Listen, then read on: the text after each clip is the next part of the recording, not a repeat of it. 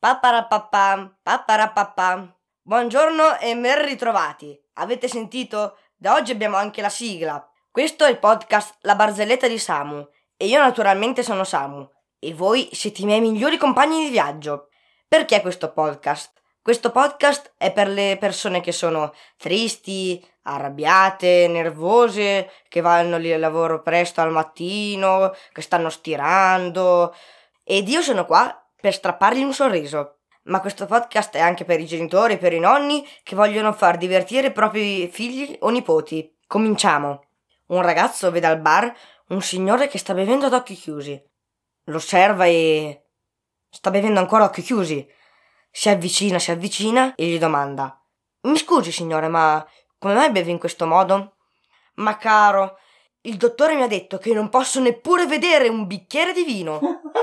Ed è con questa barzelletta poco sobria che vi saluto. Ci sentiamo domani. Ciao ciao!